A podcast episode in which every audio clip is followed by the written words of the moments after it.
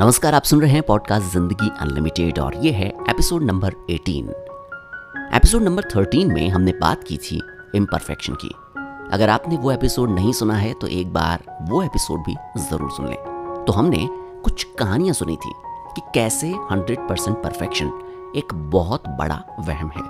मैं क्लियर करना चाहता हूँ कि परफेक्शन आपको खास बना देता है। लेकिन कई बार ये परफेक्शन की जिद आपका सबसे बड़ा दुश्मन बन जाती है।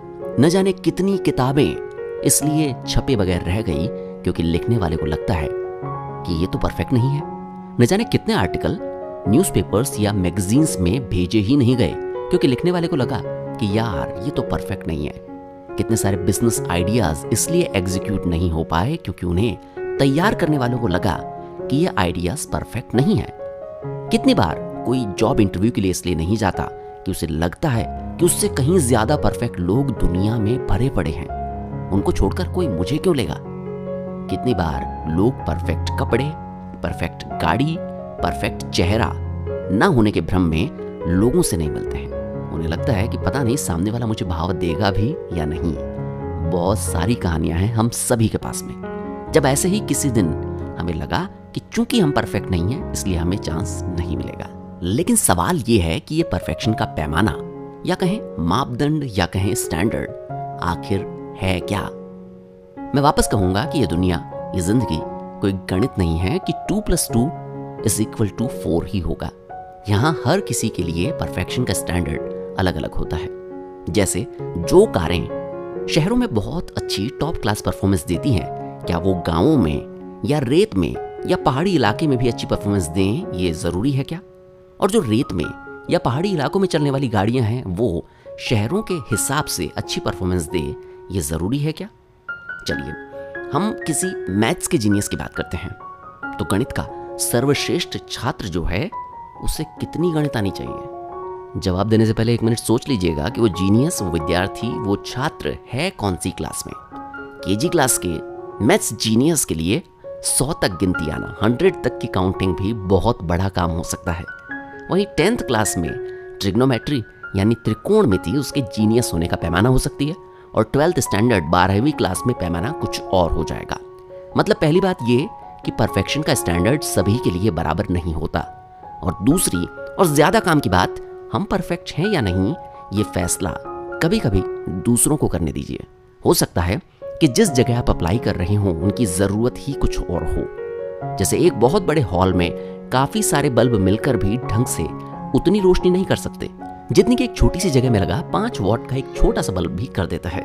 इसलिए इस वजह से मत रुकिए कि आपको अपने परफेक्शन पर भरोसा नहीं है। हो सकता है कि जिस जगह आप अप्लाई कर रहे हो, जो बिज़नेस आइडिया आप लाना चाहते हो, वो शायद उस जगह के लिए यूनिक हो।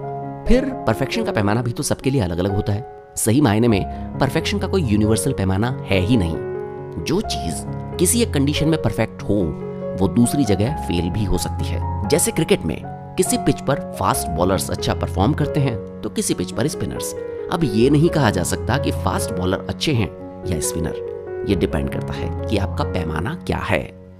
बिग बी अमिताभ बच्चन को आकाशवाणी से ये कहकर रिजेक्ट किया गया कि उनकी आवाज़ अच्छी नहीं है। फ़िल्मों में ट्राई करते समय उन्हें ये सुनने को मिला कि तुम्हारी हाइट बहुत ज़्यादा है, तुम्हारे कान बड़े हैं। असल में अमिताभ को जिन बातों के आधार पर रिजेक्ट किया गया, वो उन लोगों के मापदंड थे। अगर अमिताभ उन लोगों के मापदंड, उन लोगों के स्टैंडर्ड्स को ही परफेक्शन मानकर बैठ जाते तो आज फ़िल्म इंडस्ट्री में अमिताभ का वो नाम नहीं होता जो आज है। धर्मेंद्र की बात कर लेते हैं। बताते हैं कि शुरुआत में धर्मेंद्र को इसलिए फ़िल्में नहीं मिली, क्योंकि वह एक्टर कम और फुटबॉल प्लेयर ज़्यादा लगते थे। बात साफ़ है कि किसी और की परफेक्शन की डेफिनेशन के बेस पर अमिताभ और धर्मेंद्र जैसे कलाकारों तक को इम्परफेक्ट साबित किया जा सकता है तो फिर कुछ भी हो सकता है। और अमिताभ और धर्मेंद्र ही क्यों? पूरी दुनिया के हर एक सेक्टर में ऐसे हज़ारों एग्जाम्पल्स हैं कि उस दौर की परफेक्शन की परिभाषा के आधार पर जो लोग इम्परफेक्ट बता दिए गए, उन्होंने कैसे सफलता के झंडे गाड़े हैं। तो इम्परफेक्शन से घबराना नहीं चाहिए। परफेक्शन हमारी कोशिश होनी चाहिए, लेकिन इसे रास्ते का बैरियर नहीं बनाना है। आपने वो कहानी सुनी होगी, जिसमें एक ऐसा बच्चा जिसके शरीर में बाया हाथ नहीं होता मार्शल आर्ट सीखने के लिए जाता है ट्रेनर उसे ट्रेनिंग देने से इनकार कर देते हैं।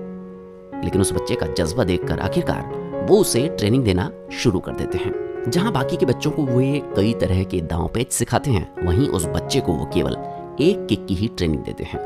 काफ़ी लंबा समय बीत जाता है। बच्चा अपने ट्रेनर से कहता है कि उसे भी दूसरे बच्चों की तरह बाकी के दांव पेच सीखने हैं। लेकिन उसके ट्रेनर उसे केवल उसी एक किक की प्रैक्टिस करने के लिए कहते हैं। बरसों तक उसी किक की प्रैक्टिस के बाद एक बार उसके ट्रेनर उसे एक मार्शल आर्ट चैंपियनशिप में भेजते हैं। जाने से पहले वो बच्चा डरता है और कहता है कि मुझे तो एक किक के सिवा और कुछ आता ही नहीं। लेकिन उसके ट्रेनर उसे हिम्मत बनाते हैं, चैंपियनशिप में भेज देते हैं। और कमाल की बात, वो लड़का, जिसने पिछले कई बरस से केवल और केवल एक किक के सिवा किसी और दांव की प्रैक्टिस ही नहीं की वो सारे ओपोनेंट्स को हरा कर फाइनल में पहुँच जाता है। फाइनल में उसका सामना उस वक्त के चैंपियन से होता है। फाइनल में इस लड़के को पहली बार लगता है कि वो हार सकता है। लेकिन वो हिम्मत करके टिका रहता है और चैंपियनशिप जीत जाता है। जीतने के बाद वो लड़का अपने ट्रेनर से पूछता है कि मैंने तो केवल एक ही किक की प्रैक्टिस की थी। इसके बाद भी मैं कैसे जीत गया? उसके ट्रेनर ने बताया, जिस किक की तुमने प्रैक्टिस की उस किक का तोड़ जो दांव था, उसमें सामने वाला किक मारने वाले के बाएँ हाथ को ब्लॉक करता है। लेकिन तुम्हारे तो बाएँ हाथ था ही नहीं, इसलिए तुम जीत गए। ये छोटी सी कहानी हमें बताती है कि किस तरह से इम्परफेक्शन को परफेक्शन में बदला जा सकता है। अगर दुनिया कहती है कि तुम में ये कमी है तो उस कमी पर फोकस मत करो। उस चीज़ पर फोकस मत करो, बल्कि उस चीज़ पर फोकस करो जो तुम्हारी मजबूती हो। बाकी इम्परफेक्शंस तो चलते रहते हैं। ज़िंदगी अनलिमिटेड के आज के एपिसोड में बस इतना ही। अब अपने विचार कमेंट्स के ज़रिए बता सकते हैं। अगर आपको ज़िंदगी अनलिमिटेड पॉडकास्ट पसंद आ रहा है तो सब्सक्राइब ज़रूर कीजिए। दूसरों के साथ शेयर कीजिए। नमस्कार।